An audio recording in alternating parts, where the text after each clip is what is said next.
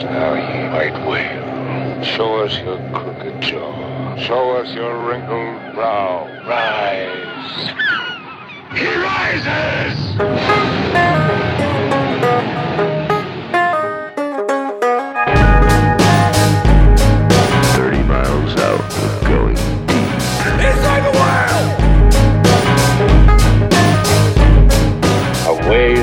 Big as an island. A whale, a whale, a whale as big as an island. Cooking with gas here on Inside the Whale. Your first, this is uh, like many people out here. This is their first podcast, which is uh, is exciting. Yeah. I'm sure you can't wait. Yeah, you know, you're the you're the first like podcast interviewee, Doug, you know. It's uh Do you listen to what podcast do you listen to? you know, so Justine listens to like um oh goodness, like Radio Lab Mm-hmm. a lot. Um This American Life. Um Yeah, I listen to lots of audiobooks too though. But Are any people that uh, is that? I wonder if um, politicians are they doing uh, podcasts? Like, is, I would think they would fall in line. It would make sense man, well that, that, that you would have a podcast. Like you looked- could. I haven't looked into it, but I guess I guess you have enough work to do, right? Yeah, but a a podcast doesn't have to like your your conversations are usually what like half hour, forty five minutes. I try and do like an hour. an I hour. Think. So like I could do a ten minute podcast. Like why does a podcast have to be an hour? You know? Yeah, I actually people have talked to me a lot saying that I should shorten them, but I totally do not believe in that. This is a long format conversation. That's what I enjoy. All the podcasts that I listen to, Joe Rogan, WTF, uh, Maron, they're just long form conversations, and I think that that's the beauty of it. And people listening, like myself, you you, you never know, and you kind of you know you you start cooking, throw a podcast on, you listen to, maybe you stop because they're talking about something super interesting.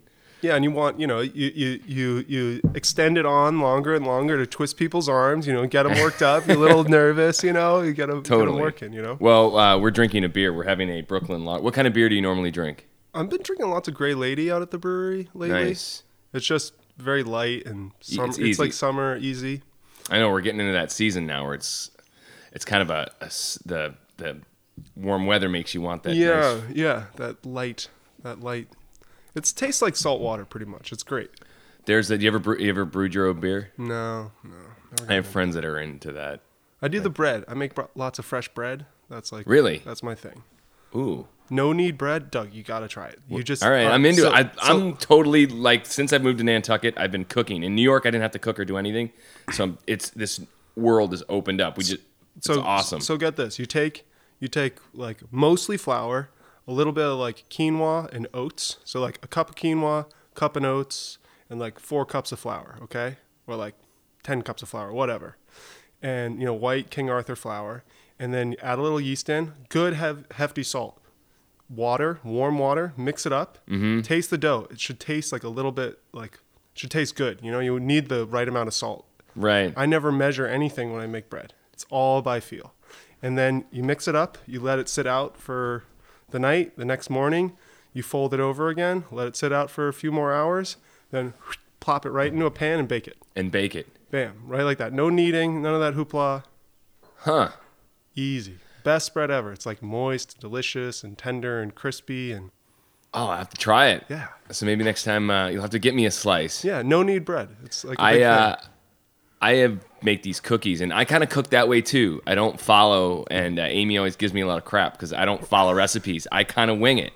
I don't, you know, I'll just kind of just like you said. I'll just throw like I make these cookies. I do. Um, I take oats, mix out the oats with um, a little bit of brown sugar, a little bit of agave for sweetness, and then I take mash up bananas. So it's almost like a, they're like health bar cookies. They're like uh, like compost cookies. You ever comp- Exactly. Kind of just so so I'll just mix in all these oats and some raisins, some cranberries, and then uh, I bought this really good organic chocolate. These little morsels, and then you bake it and a little cinnamon in there. And when it bakes in the house, smells up. It's amazing.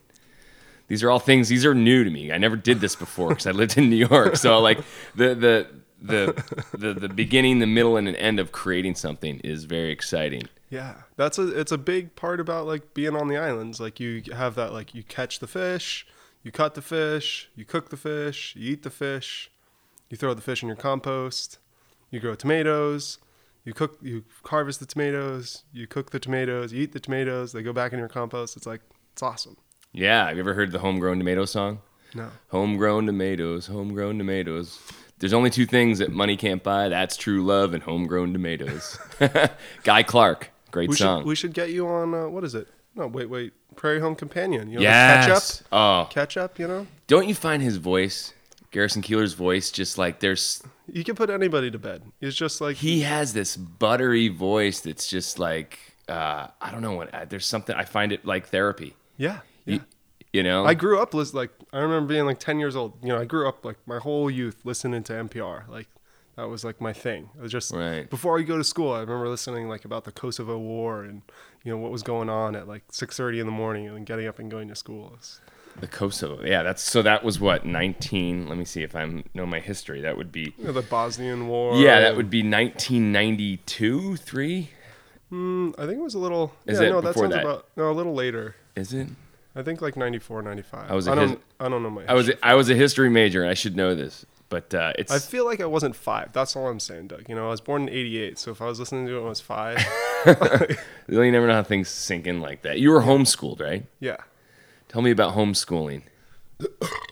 I always think that was Excuse me. wow. That might be a podcast first. Oh, Your first burp on the. uh, listen, you know we're drinking a good ale here, so uh, it's gonna I'm, happen. I'm trying to get. I'm getting in the mood, Doug. You know. Mm-hmm. I uh, Tell me about homeschooling. so homeschooling. Um, homeschooling's awesome.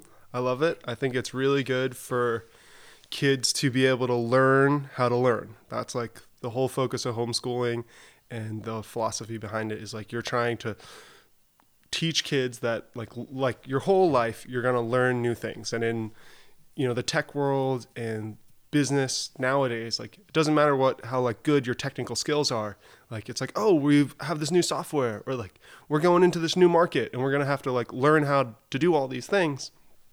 Um how do you do that? How do you like learn how to do new things? And so that's what homeschooling is all about. And i i thrived off of that.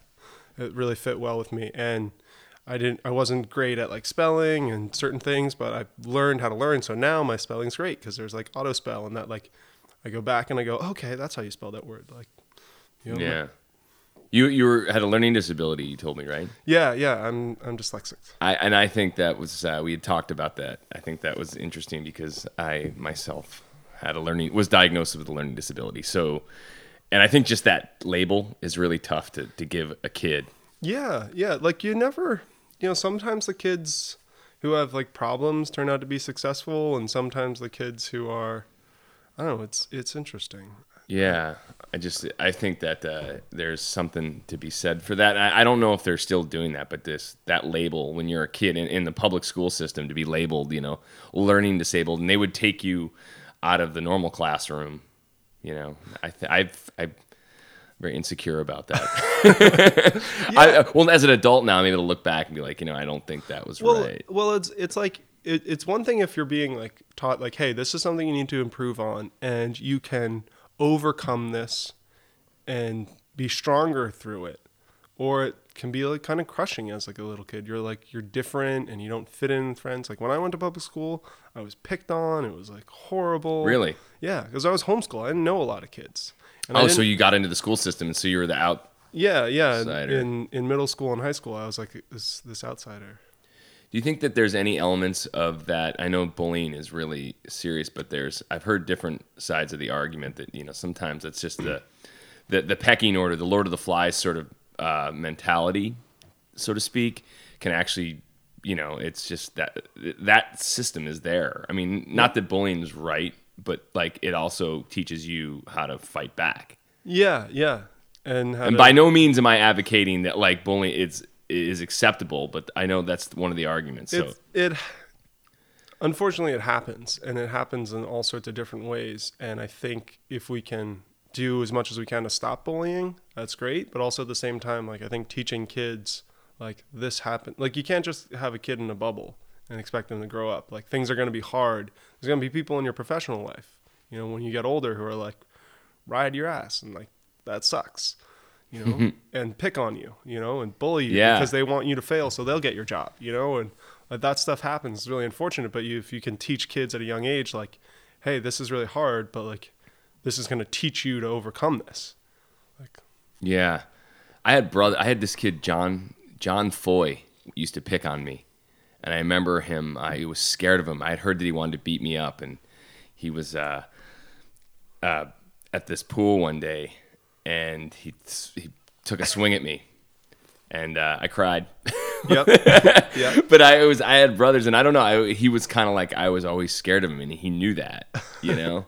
but then I thought that I think uh, I think later on, uh, actually, you know, my brother might have even stepped in, but I was scared of this kid. He was. He Yeah, was, he was no, kind of eh, so that that that experience though of just that's the first time I had to you know Yeah, I was I was the same way. I got you know picked on. I cried. You know, went to the principal's office and you know got away. Got, like left the situation. That was that was my memo. So how long did- Pacifism, know, did you go get away? Did you stay in the school for a year or Yeah, no. So I stayed like I stayed through high school. Yeah. I'm always curious that like now that uh, my daughter's going to be growing up out here, I love hearing the experience of someone that grew up out here and their thoughts on the. You know, I just was there. You know, a disconnect. Yeah, like like Is there anything? like is there anything weird about growing up on Nantucket? Is that what you're saying, or Well, yeah. I mean, well, I think there is inherently something very different. I don't know if weird would be the word, but I think it's just it's a different place to grow up than than certainly the way I where I grew up yeah? Well, I I might say like where'd you grow up, Doug? in Syracuse, In Syracuse. So like n- you know New York, outside a suburb of out in the suburbs like you know that's maybe like a little more normal america i don't know um, but everybody grows up in a different spot more or less and nantucket's just another different spot like you can grow up in the middle of montana and that's different and growing up on an island on nantucket's different and growing up in the inner cities different there's just a lot of kids who go to the inner city, so you're that's like a more common experience but it's not You didn't feel it was limiting though. I didn't feel like it was limiting. I I think you know. I went. I played soccer, and we like flew off to games. It was awesome. You know, over to the Cape to play soccer games. Like, Oh man, like- I saw there was a soccer team on the boat this morning, and I could just vision myself in ten years from now. That's going to be me on the boat with all the kids going, Yeah. Oh going on goodness, that's soccer games. awesome. The kids definitely seem like they're having a, having a blast. Yeah, it's it's you know it's an hour and a half commute. It's not that bad. You know, there's sailing teams coming over and kids sailing in the harbor. Like, can you imagine that? Do you sail? I sail. I love sailing. Are you a good sailor? I think I'm a I'm a good sailor. I'm not I'm not like a racer, but I've raced a little bit. Did you ever partake in Figawi? No, never partaken in Figawi. Yeah. What are your thoughts on Figawi? Um, you know, I think there's kind of two parts to it. One, it's a sailing race, and sailing races I think are great events. I think it's just a great way to spend time. There's two sports you can do for the, your whole life, and that's play golf and go sailing. I don't like to play golf, so I sail. I hope to sail till I'm 90. what about riding your bike? You just rode your bike here, riding. That's Yeah, but you know your your joints might give out. You know, at some point. You know, when you're 80 and your balance isn't as good, but you can still Yeah. go sailing. So there's, you know, there's a there's a thought there. But Nathaniel- so so Figawi, like I I don't like the party scene. I'm not like a big fan of frivolous, crazy drinking and madness. I just I don't think that's good for young people. I don't think that's good for millennials, and I hope we can try to nurture them to grow past that. So, what do you think would be the what? And I've talked to people about this. What would be a solution? What would be the option to to to to curb that aspect, to keep the race, keep the integrity of the event, but to limit the uh, just the, the wildness? Because I I see it and I understand that because I was 22 once, so I get it. Just seem it does seem a little like I've only been here for five years. I've seen it seem I've seen it ramp up a little bit. Mm-hmm. Have Have you? Does it seem like it has? I don't think I've noticed it as much. I don't. I haven't been compared to what it was ten years ago. I don't know. You know, I just wasn't f- focused that much on it. Yeah. And then the well, the, the Fourth of July is a big deal. They moved it, right? Yeah, That- that- yeah. They moved the. You know, I. I Were you involved in that? I was on the board. Yeah, I thought it was. You know, for, for me, it was. You know, there was a. There, it was an interesting debate. I, I enjoyed it. You know, there's this thought like, oh, you know, we should have the fireworks on the fourth. It's it's American. It's about like celebrating our independence. And for me, it's like, well, if we're if we're encouraging a society to like, and our young people to party and just have like a ridiculous, unhealthy time um, on the beaches that I I just don't think is good for society and all walks of life.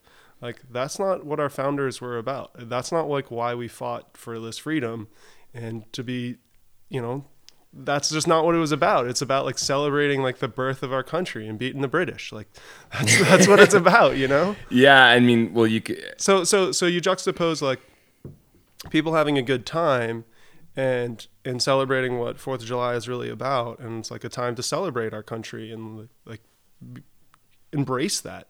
And I think we'll get back to having the fourth the fireworks on the Fourth of July, but I think we just you know we can't do it at the expense of a whole group of people you know suffering through alcoholism it's just not healthy Totally. And you know what I was going to say? If if you want to really get the argument uh, out there to people, the people that that are on the front lines, it's the cops and the pe- go to the ER. yeah Uh, And go to the, the, ER. the the ER, those people working there are the ones that have to deal with all the bullshit. yeah We can all just go about our day and say, "Oh, the kids are drunk and blah blah blah," but the the people at the ER are seeing firsthand all that crap. So the, I think that their argument uh, is very valid. Yeah and i, I think I if they were to ever like take a pub, you know, say, oh, oh totally totally. You know the the it's it's not it's not good for the whole of the society. It's not just the young people. It's the whole society. It's the whole culture. It's it's it's advertising to young people millennials that excuse me that instead of us giving you something great to do and having like opportunities, we're going to provide a space for you to party. And that's what we want you to do with your time. Instead of like trying to interact, like how awesome is it that there's what, 7,000 people ga- gathering on a beach? Like instead of them spending the day like picking up litter and like leaving being like, wow, this is like a better society we live in, they leave trashing the beach. That's just one little side effect, you know. On like the, the the thing that really gets me though is the date rape, Doug. You know that happens a lot with alcohol. That's Yes. something that we don't like to talk a lot about as a culture, but that to me is like unacceptable. That is something like we, if we condone that, and I, I really felt that as a board member, like we license alcohol. So like that is like every single bill, every single institution that sells alcohol, when they're selling it to someone who's inebriated, like that falls on our soldiers. We gave them a license to do that, and they're not operating within that license. And it makes me want to be like, all right, let's get rid of the license. That being said, you know, when you take that stance, people clean up their act. And they stop over serving people. And Nantucket rid- going dry. Can you imagine that? What is it? Uh, there's a couple dry towns. Uh, Marblehead is it? Or no, no, Marblehead, Mass is not dry. there, there's there's one on the vineyard. there is a dry. Yeah, yeah, that's right. Um, so, you know, you're allowed to drink there, but there's no uh, there's no Sale. package store. There's no Yeah. sale. Yeah. That to me personally, it seems a little. In my opinion, that would be extreme. But I do think that. Uh, Yeah, I don't think I'm. I'm not advocating that we go dry. I'm just advocating that we encourage a culture that drinks responsibly. But I guess That, my like, question is, hope- how do you encourage that culture? Because it really comes from it, there- it, it's so complex because it, it comes down to kids. And I've been 20, 22. I understand that mindset, and it really comes down to parenting, like kind of like Yeah, it, it- decisions it, it you comes make. down to the basics. You know, education, parenting. You know, having a society that you know we've talked about affordable housing, like having housing, so like people aren't you know in stressed out situations, so they have like space for young kids to hang out in. You know, it's people are are like trapped in these little boxes and then they're like they hit they get out of the house and they're like ah i gotta express myself and like and then you add alcohol and, and you add alcohol in it. And there's all there's all these steps as like a society I think we can take to to encourage young people into doing other things. And I don't like the idea of like banning, you know. Give me an example of a step because I'm trying to follow your train of thought. Like, what would be like, and something that, and see if it, we think it would, or if I think it would work. Um, so so you know there's lots of sporting act. You know there's lots of other things to do that are really fun. And how do we promote those things in the same special way that partying is promoted? So like sports events, I think are a great opportunity where people come and they congr- congregate and you have thousands of people having a great time, you know, watching a sporting event. That's a way in which like people can do something that you know they can learn about a sport or talk you know social socialization is like really important doug like you have to have an opportunity to talk to people if you want to like grow as an individual Right. so you know, that's just that's just one form you know there's so many other Sporting culture, you're, for me, I have a really bad taste in my mouth. I've seen just really ugly, Oh, yeah. ugly behavior through sporting culture, Yeah. man. I've seen a guy because he had a Yankee, the Yankees Boston rivalry. Seen a guy punch another guy for wearing. Yeah. And that's alcohol. Yeah, So that's- you, and then there's there's another there's a great example. There's adults acting like kids. Yeah, yeah. So I don't, you know, I don't think we're gonna solve the problem. No. I know. It's- Society. it's- I, I'm just saying, like, as a policy leader, part of my job is to lead, and it's not to say like, oh, we, you know, that's just what young kids do. That's just what my generation does. Like, so be it.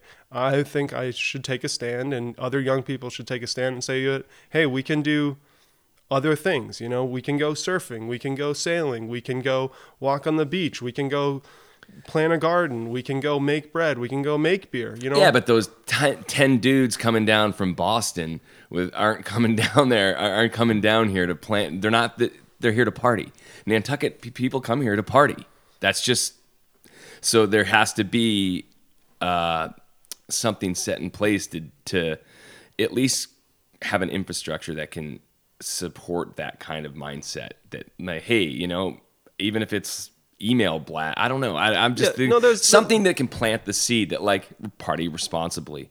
Yeah. Well, there's there. I think there's definitely And that sounds probably stupid to people. Like party responsibly. That's yeah. uh, you know to a twenty year at the end of an advertisement. Yeah, totally. That was so bad. I'm sorry. No, it's okay. It's party responsibly. Yeah. Um. There's there's.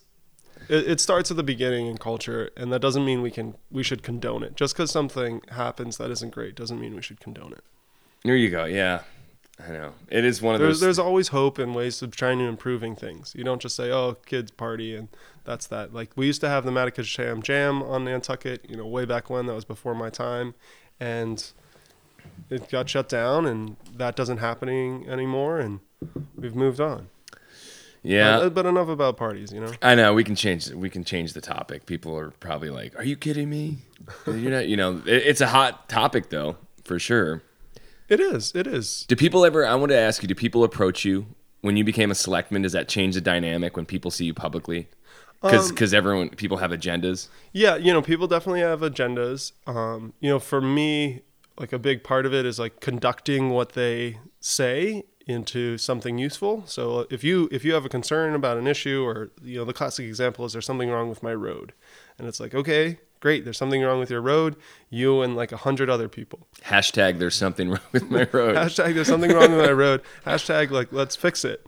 Uh, hashtag Tobias, you know, like let, let's get it done, you know. Right. And so so then you say to people, okay, we have a system, you know, on Nantucket we allocate over a million dollars a year to fix roads. Like we do a re- we have great roads on Nantucket. Just just for everybody out there who thinks there's like bad patches and whatnot, like the roads on Nantucket aren't that bad. There's dirt roads, and the rest of the roads are like pretty good Really? like really are like go you know just go off island there's like bad roads you know it's really I just think it's great to hear you defending roads. i know but, but roads like it's such like to me. It seems. I mean, yeah. And obviously, people are like, oh, roads are really like the day-to-day stuff does that seem matters to be the thing that comes up a lot to you? Roads are important. You got to make sure roads are fixed and you got to come up with ways of prioritizing like which roads get fixed next and like engage people in that process. Like okay your road has a problem. Well this guy over here's road has a problem too. Like all right so we have like a system and a queue and we have a dpw and they're working on it and like this makes sense and is that system working properly? Do we have enough funding? Are we meeting the levels that are acceptable? Like nothing's perfect but we improve the system every year to make sure like we have good functioning roads and i think the roads get better you know we have bike paths like a lot of other communities don't have bike paths so we're taking care of like roads and bike paths how like th- that's really cool isn't It's it it is very cool, and uh, I think the the bike ridership too. I, I I'm I was like that in New York. I love they built these awesome bike lanes, and just you in the morning. I used to. That's the way I used to ride everywhere.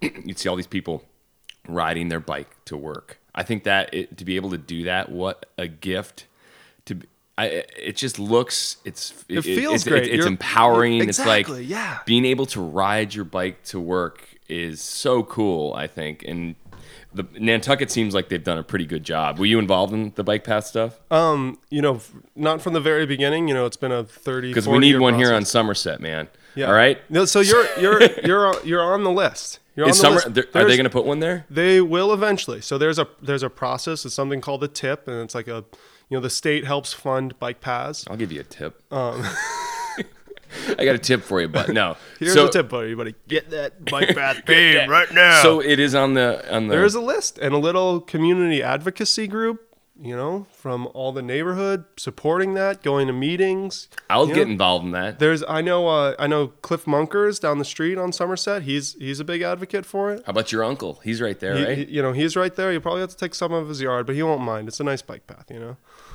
I don't know him, but he sits out there a lot. I love he's he'll be sitting in the summertime. He sits in this chair. Yeah, that's that's what it's about. That's what But they are for. definitely need a bike path. There's so much traffic Yeah. on that road. I'm like, it's only it's But that see the cool thing about that. So like that's a great point, Doug, and I should touch on that. Is like we, the town, and a group of individuals like advocated for there to be a bike path down Hummock Pond Road because Cisco Beach was just so popular. It's a great beach. Um, there's tons. You know, it's not like one beach. You know, there's miles, miles of beach out there. right. And that's what's great about Nantucket is public beach. Like we all have a right to be on the beach. That's so cool. That doesn't happen in other places. You know, you go to New York, you go to No, the Hamptons, you Yeah, can't do you that. can't do there's a that. tiny Private little beach- there's a tiny little pa- parking That- space. That is why Nantucket's awesome. We have like a history, like based in the founding documents of Nantucket, that everybody has a right to the water. You have a right, you know, Massachusetts, you have the right of way on the road. It's everybody's road. They're public roads. It's like really cool. So, anyways, Wait, so if you buy beachfront property that that you So- could so the- technically walk on the people's property to well, the so there's something called Chapter 91 that says between um, low tide and high tide is owned more or less by by the public, and so Wow. the public owns that. When was that put in place? That's been there for hundreds of years. That's amazing. That's been you know there for a long time. But where it comes into conflict is people build revetments, right? And so then the beach erodes, and then the water you can't walk past the revetment at high tide or low tide because the water is right up to the revetment. I'm looking up revetment, the meaning of it. Is I don't know, it means like a rock structure, a wood structure to, you know, rocks. That's just a great word. Sand. It's a cool word. I think it's probably an old French word, revet. You know, Anyway, fortress, sorry, I didn't mean something. I just heard when I hear a cool word, I'm like, oh, that's a great word. anyway, Um, anyway, so the point I wanted to make is Hummock Pond, you know, Somerset, there's a need for a bike path here because we now have a great bike path going through Hummock. And now there's a lot more people who are riding between Bartlett's and Hummock. And they're like, because more people are riding bikes and more people are out walking. And so now we're getting more people who are like, we need this. And this is a, a problem, but this is a good problem we've created where people are like, we want to be safer. We need a bike path and we want to help pay for it, you know? yeah. Um, and I think I, I just think that's great. Like that is that's a great outcome when pe- you do something, and it costs money and it takes risk, and you're like, oh, are people even going to use this? And then they do.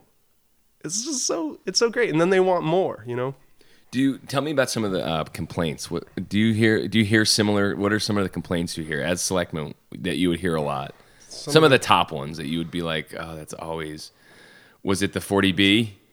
Um, housing's housing's a big. So like you hear things, you know, one I don't try to hear complaints. I try to encourage people to solve things, and two like housing. Um, you know, uh, the beach beach cleans, making sure things are clean is really important. Um, complaints like general complaints, Well, I'm- noise noise complaints are big. You know, The cops do a pretty good job. I mean, I think they actually. I mean, you, you have a 10 o'clock curfew, and they come right after 10. So like, it's they have it pretty dialed in. I mean, as far as like being on top of it, they like it's pretty strict. Yeah, no, and I think that's you know you can go in and go inside your house and make as much noise as you want, but for the most part, like we live in a society, like that's great. Everybody Yeah. gets to go to sleep. You know, that's I think that's really cool. When did you first get the bug for politics? Like, when did you decide? Because I think it's very interesting the the type of personality that decides they want to get into politics. I've been thinking about this. Yeah. So What is it that drives someone, you and other people, to get involved in politics? So so for me, I was in I was in San Francisco at the time, and you know I'd been working a lot in different fields in in uh, doing some advocacy work on energy, uh, renewable energy. Um, been doing some gardening, living on the water. Just had a was just getting doing some activist things, and was just really excited about some of the things I was doing, and and I realized like I wanted to have a bigger impact. There's some big problems facing the world. Um, you know we all have a pretty good idea of what what they are. You know, climate change and you know kind of how our economy works in general. There's a big questioning in the current politics about that. And for me, my my thought was okay. Well, you know, think globally, act locally.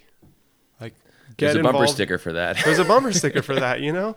And and so I came back to Nantucket and I ran for selectman. I, it took me two years to get elected, and I got elected, and you know, it was it was great. I was able to get things done. It wasn't Youngest selectman ever, ever yep, ever. on Nantucket. And how old were you? I was 24. 24. That's a uh, that's a young age to be taken on that. Was there a uh, a little bit of a learning curve in that?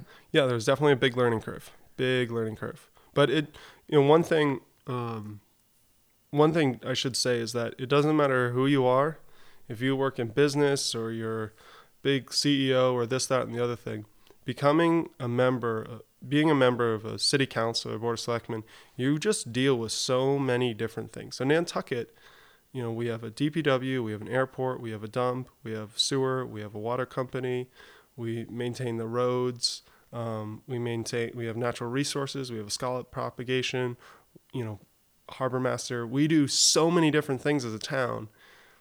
Then we're a small town, so people are integrating with us and like have questions or concerns. It doesn't matter what your background is; it's a hard job. It's really hard. It's, it's over a hundred million dollar budget, lots of different departments. It's it's complicated. It's really hard. So there was a, a big learning curve, definitely. Yeah, you mentioned the dump. I'm very the, Nantucket's dump seems pretty progressive. Is it? I, I don't know. It seems, I, and I say that because I love it. I'm. I think it's. They. It seems like they have it ev from the recycling standpoint to the way they're. I don't know. It's it's better. It's a lot better than a lot of other places. That's what that's what I was getting at, and I don't I don't know nothing about sanitation departments or anything. I just just as a someone that goes there drops stuff off. It seems like they have it really organized and dialed in. Is, Yeah. is that right or wrong? For the most part. My my one thing, you know, there's that big digester there. You know that digests all the household. I love that thing. So I hate that thing. It's like Star Wars. I I hate that thing. And the, Why The, the, kids love to look at it? I'm like, look at that thing. It's spinning. It's Yeah. cool.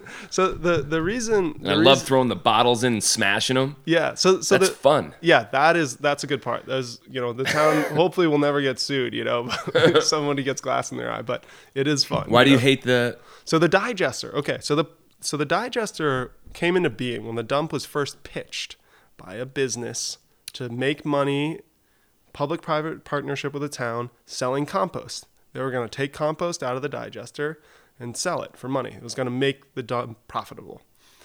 Did not work at all. Total flop. The compost that comes out of the dump is terrible and is not compost. What happens is, Doug, everything you put in your household trash, everything that everybody puts in their household trash, and just imagine, just imagine the stuff that people put in their trash. All of it goes in the digester, okay? Then there's like seven different, it gets digested, mixed together. Guess what they mix it together with? Chlorine. No, they mix it together with sludge from the wastewater facility. So all the solid material from sewers, they mix uh-huh. it in with that because that's a lot of nitrogen, produces a lot of heat. You want to get up to 140 degrees to kill bacteria in the digester, to kill toxins essentially. Of course, yeah. And so basically what the digester does is it kill it sterilizes all that material, mixes it perfectly with all the plastic and junk and organics all mixed together, pharmaceuticals from the sludge, you know, batteries people put in the trash, everything. And they sift out the plastic, they sift out the glass, and then they put it out there at the dump saying free compost. I would never put that on my lawn. I think that's disgusting. And I really dislike the digester because what it does is it's trying to reduce the volume of material left at the dump. Instead of trying to produce a product. So in San Francisco, municipal compost. Everything that's biodegradable goes in the compost bucket. It's plain and simple. That's the majority of the trash. You get rid of the digester, it costs a lot of money to run. You do actual compost that takes a month to two to three months to actually compost. You produce a great product that people can then put in their gardens that actually grows plants and is safe hmm. and is Yeah. fantastic. So it's an antiquated. Totally antiquated, and the town was sold a bill of goods that just did not pan out. That's crazy. So it's actually heated up. So there's some sort of a heating system in there. Well, the the night it's the nitrogen reacts with.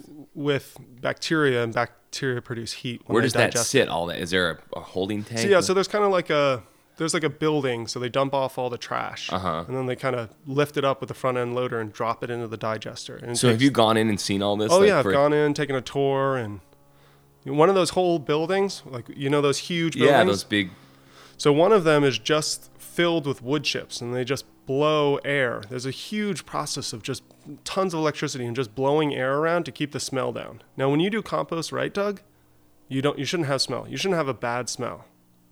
It should smell good. When you go outside and you pull up a handful of earth, Right. you know, composting leaves, do they smell good to you or do they smell bad? smells pretty earthy. smells pretty good and earthy, right? So that's compost, right? The leaves are falling from the trees and dying with the little bugs and grubs, and bada boom, bada bang.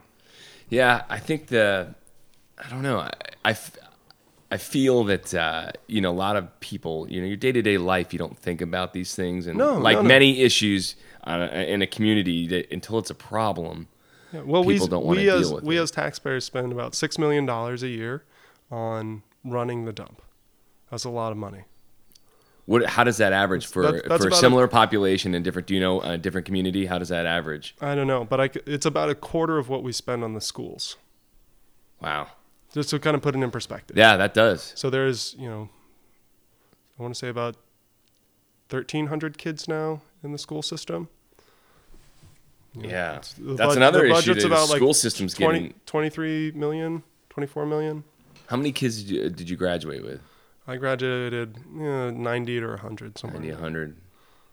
I wonder what it's at now. It's definitely up. I'm sure. Yeah, right? probably like 110, 120 a class. That seems to be. Uh, that's what actually It's the younger younger ages. one of the things I talked about with uh, Dr. Hartman and Jason Grazzi today was um, that I, you know, it's just a growing population. They don't have. Is that right? They don't have an actual number.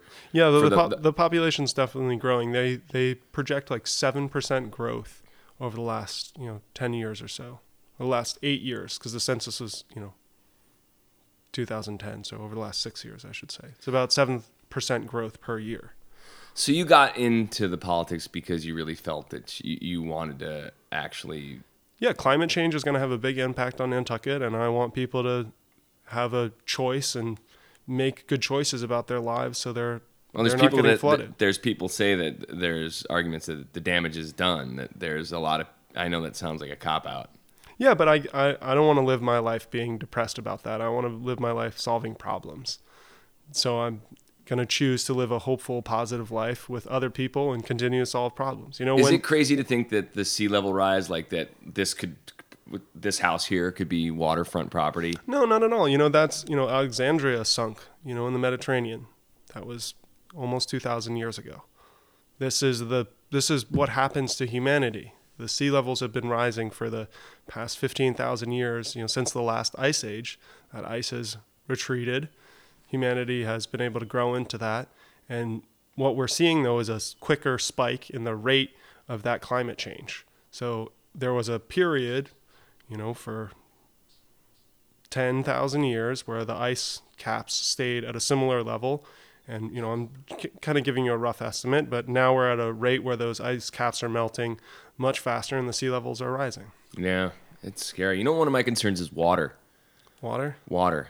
I think that uh, Nantucket is, from what I understand, pretty lucky in regards to water, right? Yeah, no, we have good water. Um, we could have better water. You can always have better water.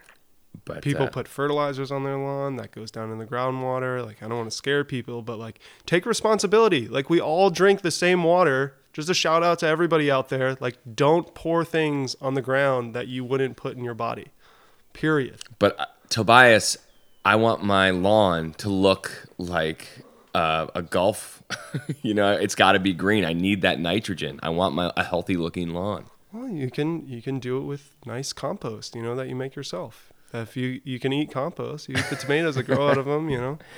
I, I, I think yeah, it's It's, uh, it's just basic. It's just basic. Being a being a politician, being a leader is about educating people about decisions that have a positive impact on their life. We talk a lot about water quality as a board of selectmen. Um, you know, trying to improve that. We spend millions of dollars on sewer, but it's like at the end of the day, like people are spraying stuff on their lawns. Um, people are running boats that don't have efficient engines that are just spewing oil on top of the harbor and that impacts everybody like we all have a right to go out to the beach and enjoy the beach right why does one individual have the right to pollute the harbor where we all enjoy the harbor that to me is just that's a non, that's a non-starter non sequitur Yeah. And so in in doing that, when you're involved in those processes, it it, it gets bogged down. Yeah, Why? You know, that's the, to me the, the the frustrating part of being a politician yeah but it's because you have these ideas, right? But how do you get people to think the way you do? Well, well, you talk. You convince people that you take data, you take information, you show that your ideas are valid and that other people share ideas with you. You know, we're dealing with nitrogen because there is decades of data revealing that nitrogen has a negative impact on harbors. So that's why we're cleaning it up. What a lot of people don't really understand though is that what also is having a big impact is climate change. It's heating up our waters. It's changing the organic chemistry of the harbor and how that whole complex system works. Um, you know, we also do a lot of scallop dredging on the island. You know, there's about 40 boats that go out and they, Yeah, Pete Kaiser talked to me about that. yeah, you know, so like, do those dredges have an impact? I think when the eelgrass was really healthy and great, they were awesome. You know, they mowed down the eelgrass, the eelgrass grows back. Well, now the harbor is already really stressed. It's under a lot of impacts. So like if you're a if you're a really healthy plant and you get cut down, you can grow back. But if you're a weak plant and then you get cut down, are you going to be able to grow back year after year? So it's just what degrades ecosystems is a number of different factors all putting pressure on them. Right. Well, human beings. Human we're, beings. We're taxing the planet. You know. yeah. overpopulation. These are these are some big. I mean, we're into like climate change now. We're ta- I just mentioned overpopulation, but it's you know we're yeah, you know, lots of people talk to me about population, and I always, you know, I'm I'm not super interested in having kids myself, but I see you have a great, you know, you know I can tell you I, and I, I, and- I can tell you that uh, we we were I was not uh, I wasn't I never thought I was gonna it wasn't just something I uh, thought I was gonna do, and we were you know we just thought we were gonna be dog people. And Yeah. then uh, Piper came along, and it's uh, I get it. That's all I can tell you is I, I absolutely get it. yeah. But if you have one kid or two kids, that's fine. Japan, you can only they have a two kid limit, isn't that right? I think Japan that's or China. Is it China? Yeah, I think they just eliminated Whoops. that though. Well, edit that out, folks. the beauty of a podcast. So let me ask you this: What? Give me one of your regrets as a selectman. Um, one of my regrets. Um, let me think. I think when I was just starting out, I was a little didn't understand exactly how the system worked, and so I think I was a little harsh on people and like trying to will it to be a system that worked the way I wanted it to. And I think that was good, but at times I was just harsh on people, on on on the staff of the town, and and I regret that because my style is really to work with people, but I was young and trying to figure things out and what what my leadership style was. Like to be 24 and to try to lead. You know, we have we have over 600 staff in the town, and you're a board member, and you know the town manager does do most of the work, but you're making you're one of five board members are making policy decisions for the whole community, and to to have leadership skills at that age took me a while to learn, and so I felt like I didn't. I wasn't the most effective leader. I wanted to be off the bat and rub some people the wrong way, but I've learned. I can understand that instinct because you feel that uh, you- you're put in a position of somewhat power, and so you need to, and you don't, you don't want to come off as like, you know, it's a defense mechanism almost, because you don't want to come off as like people like being pushed around. So you had to be strong minded, Yeah, you know, and it, was- it was and show that you're serious about what you're doing. Yeah, and a, a lot of people said I was too young, and you know, I I wasn't capable of doing the job I was doing, and you know, they were absolutely right for the first month or two. I wasn't, but I learned. I got better. You know, I was active in hiring and firing people. You know, that's what you do as a board member. You have to show leadership. You have to make hard decisions, but you make those decisions with a whole community, and you know, the kids who aren't even born yet, and your kids in mind. You know, Piper is is in my mind. Like, I can't just make decisions for you and me here. Like, if she doesn't have a future on Nantucket. So I have to think about like how the whole economy of Nantucket works in making decisions. Wow. Uh, who are some of the leaders that you look up to? Um, I'm just curious. I was just wondering, like, what are some? Are there some political figures, or, or not even? They don't have to be political, but like, who do you look up to? Like in on Nantucket or No, anything. Like who are some leaders like like that you've read or that you've learned and you really were impressed by? Someone that maybe we wouldn't know or think. Um, I'm a big I'm a big fan of like the uh, the village architect. When I was younger, I really believed in this idea that there was like men who were like great the great men, you know, the great classics, and those are the great leaders in society. And I think so think like Greek no no no or like like like the the turn of the century. The, Okay. The great you know industrialists. You know, um, you know you, you could make a really good argument that you know Henry Ford was a great uh, socialist or you know a gr- you know a great trying to lift up the middle class, creating the middle class, and you know others might say he was against unions and he was a horrible, you know, capitalists. You know, this, that, and the other thing. But for me, I think those in between people, the day to day people, are are a little more inspiring to me. Like when you're not in the spotlight and you're showing leadership, like that, that's really valuable to me. yeah, I think leading by example is important. Yeah, be the change you seek. You know, that's that's really hard. You know, but everybody's like, oh, you know, look at this or look at that. Look what that's wrong with the world, and you know, oh, that leader's doing it. Well, no, we are all in this together, and especially in Nantucket, we're a little petri dish here on the island. Yeah, I will say this: it's a it's a pretty strong community. The people are very supportive, and I feel like in the wintertime, I get a much bigger sense of that. Yeah, You know, the people that I've met, and uh, there's so many amazing people out here, like you, and just I don't. know, That's why this the whole podcast is here. yeah, you just because I'm I'm totally into it. I'm like, wow, there's just so many interesting, talented people, which is great. I, I, I've my first year here has been just I can't, you know, it's great. The community has been yeah, no, it's so a- interesting to meet all these like fascinating people. And like, here's you know, here's you, and I'm inspired by the you know a 24 year old, the kind of drive that takes. You know, I, I respect that, and I think that's that should be inspiring for people that want to do things. Yeah, well, there's there's there's there's no future in just you know playing video games all the time. Like you got to do stuff. Yeah, Just go, just go for it. You know, the biggest thing I've but learned, you can't judge kids that are playing. I mean, like some kids, that video game kid might turn out to be the the most amazing programmer in the world. So Yeah, it's it's fine when you're 18 or 14, but when you're you know. 20, I'm not a gamer, so I can talk crap 25, about it. You know, when you're when, I know you're 40 year olds Doug. that sit there and play See, Xbox. and, I don't think like oh, that. You know, So well, I don't want to judge. I don't want to Well, judge. Well, that's being it- idealistic because I'm I'm I get it. Uh, it's not something I partake in, but I can see you right now. You're get, you don't like that style. Like the thought of someone sitting in playing video games at 40 years old is like, you know. It's just. Do you know what World Warcraft is? Yeah, I know what it is. I don't. I don't. I don't. you know, Doug. I didn't. I didn't grow up with a TV. I watch shows. I watch television now, or I watch movies now. You know, it's it's not Which like we which have cable. which TV shows do you, well, do I, watch? What TV shows do I watch? Yeah. Um, when I was when I was younger, I was into House when that first came out. Uh, Downton Abbey, um, Star Trek. I'm a big. You know. You're Trekkie? I'm I'm definitely a Trekkie. No way. Um, Star Trek Next Generation. Like really, like What'd you think of the movie? They do did they do a good job? I haven't seen the most most recent movie that just came out, um, so I, I can't comment on that. But I, I will say like for me, like you know Jean Luc Picard and Next Generation was like really important like ethically and morally. Like the idea of the Prime Directive. Are you familiar I- with this I know concept? nothing about the like, Prime- This is this is like I think Next level so- shit. This is like awesome. So the idea of the Prime Directive is, is to not interfere with societies who are not at the same technological level of advancement.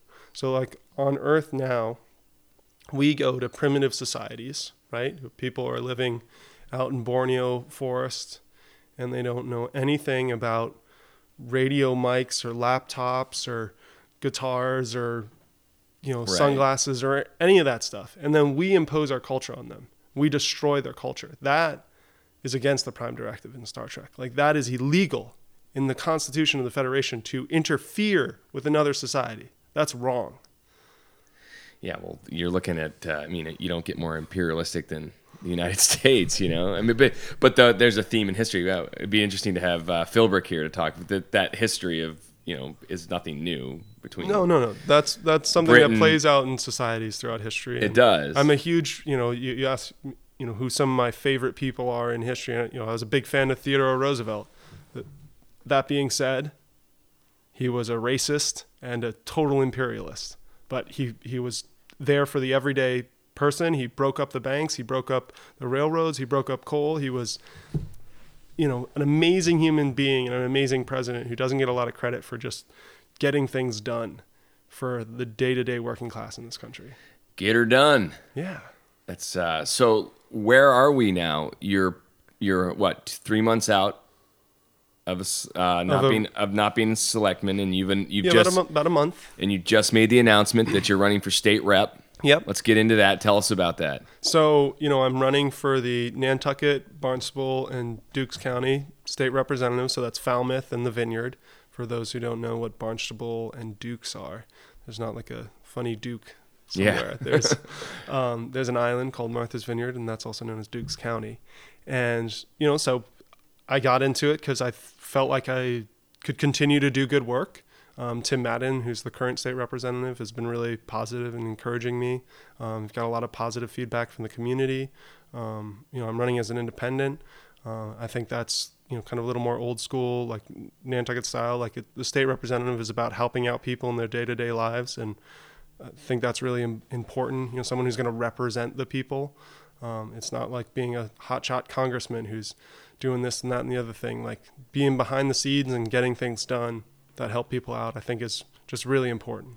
Yeah, that's something that I, I think is pretty interesting too. That that it isn't like this uh, House of Cards kind of Yeah, but we we want it to be Hollywood be. version of, of politics. It's pretty. Uh, it can get down and dirty, Yeah, right? well, people watch that in the media, and that's what they think it is, and they want people. They, you know, they want everybody to be. Who's the guy in, in House of Cards? Uh, Mr. Spacey, Underwood. Mr. Yeah. Under. Yeah. yeah underwood you know they they like they want that guy almost you know they want that winner who at any cost will move forward but really that's not in the benefit of society like we should work together paul you know on the right and the left we should work together to solve people's problems. Like that is that's what government's there for. It's there to help people. It's for the people by the people. Yeah. we're there to help people. We're not there to fight out our battles. We're there to help people and breed a better society and show leadership But that those I, I'm just playing devil's advocate. Those are all nice talking points, but it's the way politics function. It's in some would argue that it's just in, innately come. It's they're they're going to constantly butt heads. Well- because you have money, you have agendas, you have opinions, and you put all those things in. Yeah. So with- so to respond to that, Doug, like on Nantucket, when I was elected, I I think a lot about systems and how systems function. Systems make decisions. Institutions make decisions, not individual people. And so for the board of selectmen, I talked to a couple of board members about having workshop days. Okay, we don't vote on a subject. We say we take water quality for a workshop and we talk about water quality. We get our staff to come in and talk about water quality. We don't have to vote on any of the issues, but we help set our agenda moving forward to the things we know how to fix. And that time of not being forced to vote on something helped us make better decisions and run the institution better. Because we weren't forced to make a vote. Because we all had things to contribute to the conversation, but when you're forced to make a vote at the end of discussion, you're going to say things that le- force things to lean your way versus when you have an open discussion, carried it out, and then at the next meeting you understand where everybody's at, you've kind of reached a little more of a consensus, and then you take your votes. Yeah. Uh, It's it's it's the system creates the outcomes that it's designed for.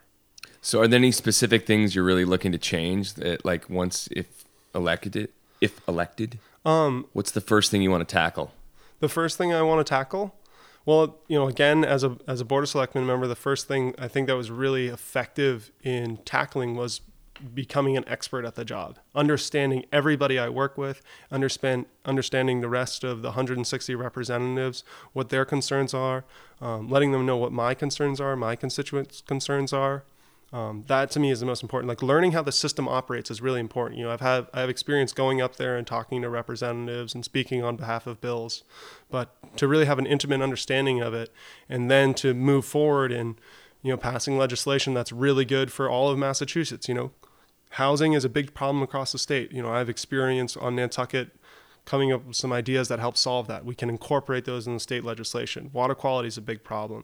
Uh, I got some ideas that I think will help with that. We can incorporate that into state legislation. Climate change is a big problem.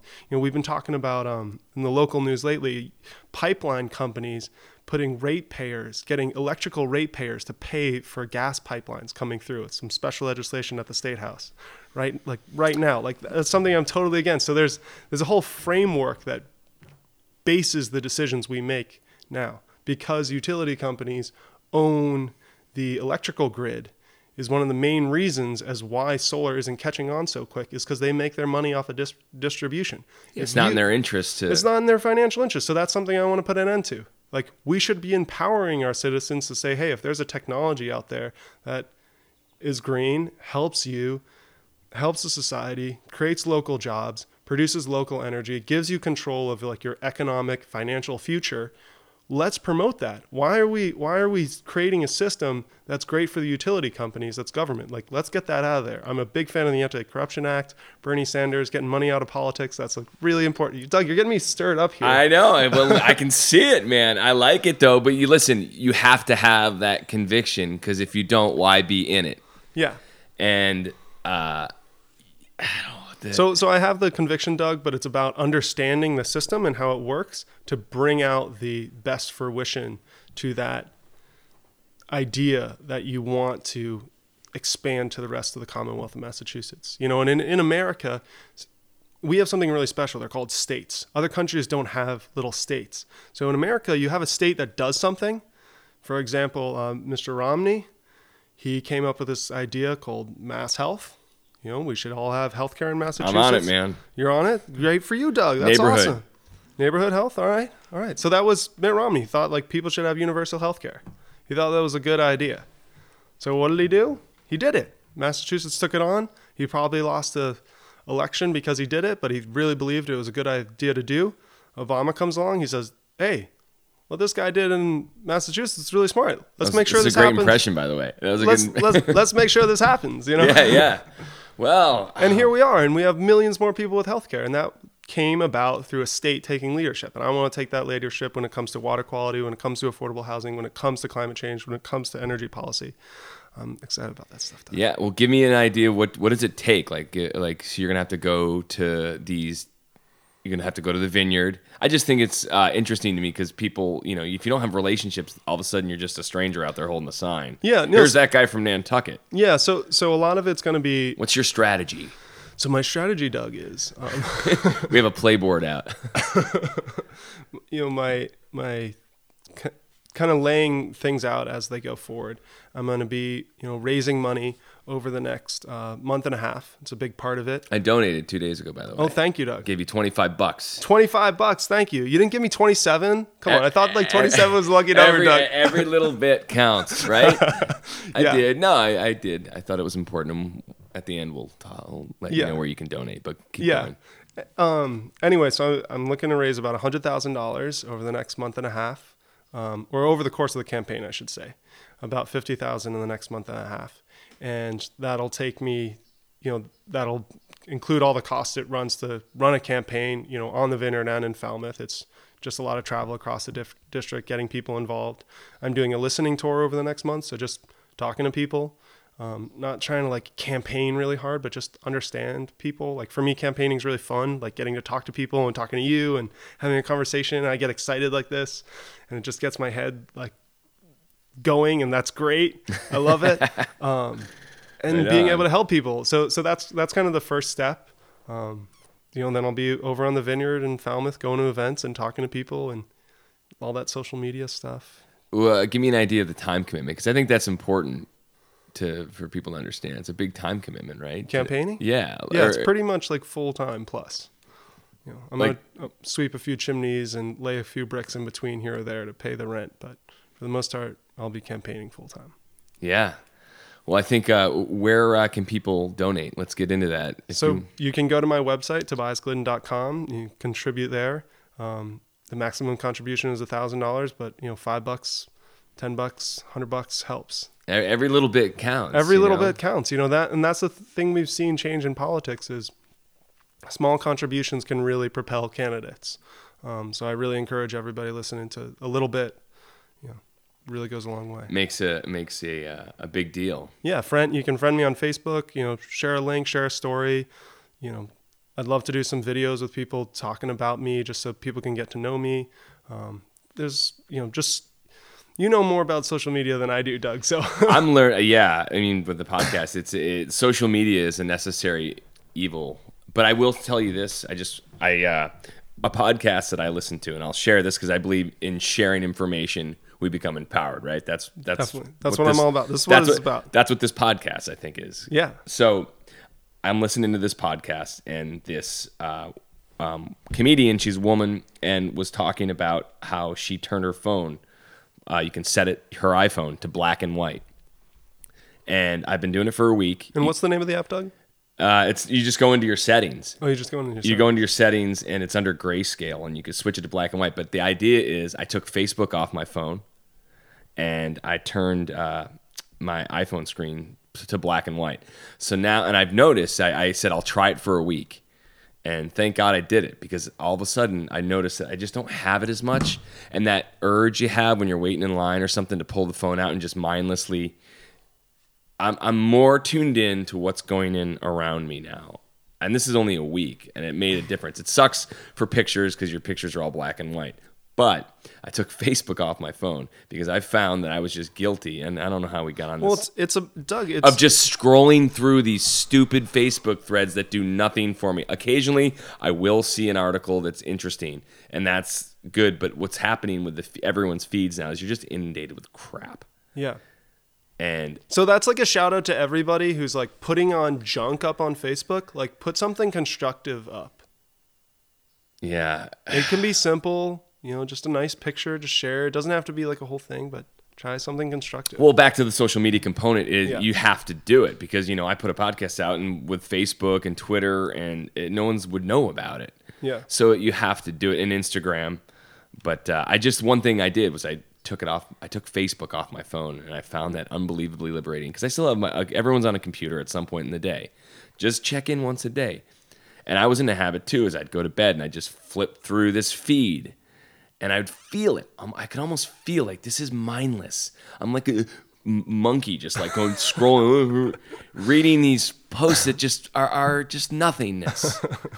and and I, and I realized that occasionally it was just like I would find an interesting article, but for the most part, I was just reading. cr- have you have you been on a plane recently, Doug? uh, yes, this winter. Train or a bus? You Yeah. notice how like people don't talk anymore? Yeah, and that's another at restaurants and stuff. Everyone's looking at their phones. It's Yeah, uh, like people. I, I sat down to someone uh, at Pi Pizzeria last night and started a conversation, and then they pulled out their phone, and that was the end of it for like 45 minutes.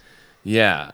But I will say this sometimes it's a BS checker because you can be in, in conversations, it helps drive a, it, it can actually fuel a conversation because like someone could say, oh no, here's the, here's the, here's the exact date that that happened. Or if you're talking about, you know, Yeah. you know, NASA started that rocket or whatever. Yeah. You could just Google it. And Yeah. it, all of a sudden, you have that information. So that information, you could actually argue, is probably really important. Yeah, no, that's really good. It's help helpful. But uh. I don't know. It's just uh, that was something I wanted to share with you because I know uh, we were just talking about- settings, folks, black and white. Just Set your, think- just try it for a day. Do you have an iPhone? yeah, yeah, yeah.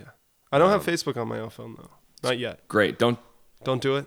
Well, you might. Ha- I don't know because if you're traveling, Well, I think I have a s- I have a social media person who's like in charge of that, so they'll help out. You know, during the day, post stuff, and then at night I can post stuff yeah, personally. You know, it's radical though. It's like old school. It's like you had your phone, your home phone. You got home, you checked your messages, you made a call. You get home, you like check your Facebook. I like that. That's cool. yeah. We. Try, I try to read. Just read. Are you reading any good books? Am I reading any good books? Yes, yes. I'm um I'm reading a book by Francis Fukuyama. I think that's how you pronounce his last name. He's a historian and an economist and it's um it's a book about uh, It already sounds dense. it's really it's really dense, but it's it's basically the history of how like societies form, the history of politics, and so it goes around the world and it talks about like how different societies evolve and due to their geographic locations, what kind of economic and political structures that they evolve. Um, so like in China, due to like the flat terrain and the lack of like rivers and mountain ranges, they have a you know one government, and then in Europe because there's a lot of rivers and mountains, and then England on the offshore, they have a bunch of separate countries. Interesting. So that's just one example. There's That's pretty cool. yeah, there's many others as why geography causes different societies to evolve. I need a new book. I need to. I'm and got any recommendation. I just I was talking to Amy the other day. I was like, God, I got to start. I just finished this one. I just try and read more. Yeah, just That's- go down to That Bookworks. was. you know, they're the ones who who know the books. You know, All right, I'll stop Your in there. See Wendy. yeah. Say hi. Well, listen, that's uh, this has been a great conversation. I uh, I just want you to know that uh, I can tell that uh, I'm impressed by your passion and your conviction. I could see you getting worked up with issues, which is good because uh, that's what you need. You need that drive, and I think it. Uh, you know, not many 24 year olds are going out there. I'm and- 27, Doug. That I was when I was first elected as selectman. I was 24, but I'm 27 now. Just point of fact, just to clarify. well, I was was gonna say is that uh, you know that when you were 24, the decision to jump into pol- into politics is something that I don't think uh, a lot of people have at that age. So the kind of maturity that that takes is uh, commendable. You Well, know, you. and uh, you know, inside the whale uh, certainly supports you in, in your uh, in your journey. I can't wait to see uh, what happens and uh, anything that we can do to support you and get the word out. You know, for Tobias Glidden, state rep, folks. thank you, thank you, Doug. It's uh, it's been a it's been a pleasure talking to you. It's always a lot of fun. All right, man, that's it. Great. work on that attitude. Get it while you're out. And if you don't get it, then you don't get it. You really got next day. Sort of have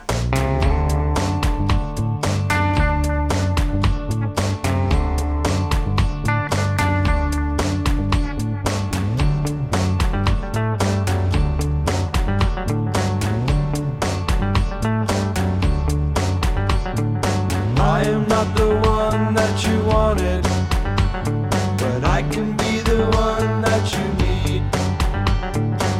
swear I can look just like your father if I could wear a stupid pair of jeans. I am not the one that you wanted, but I can be the one that you need. I swear I can look just like your father. If I can drive a Buick and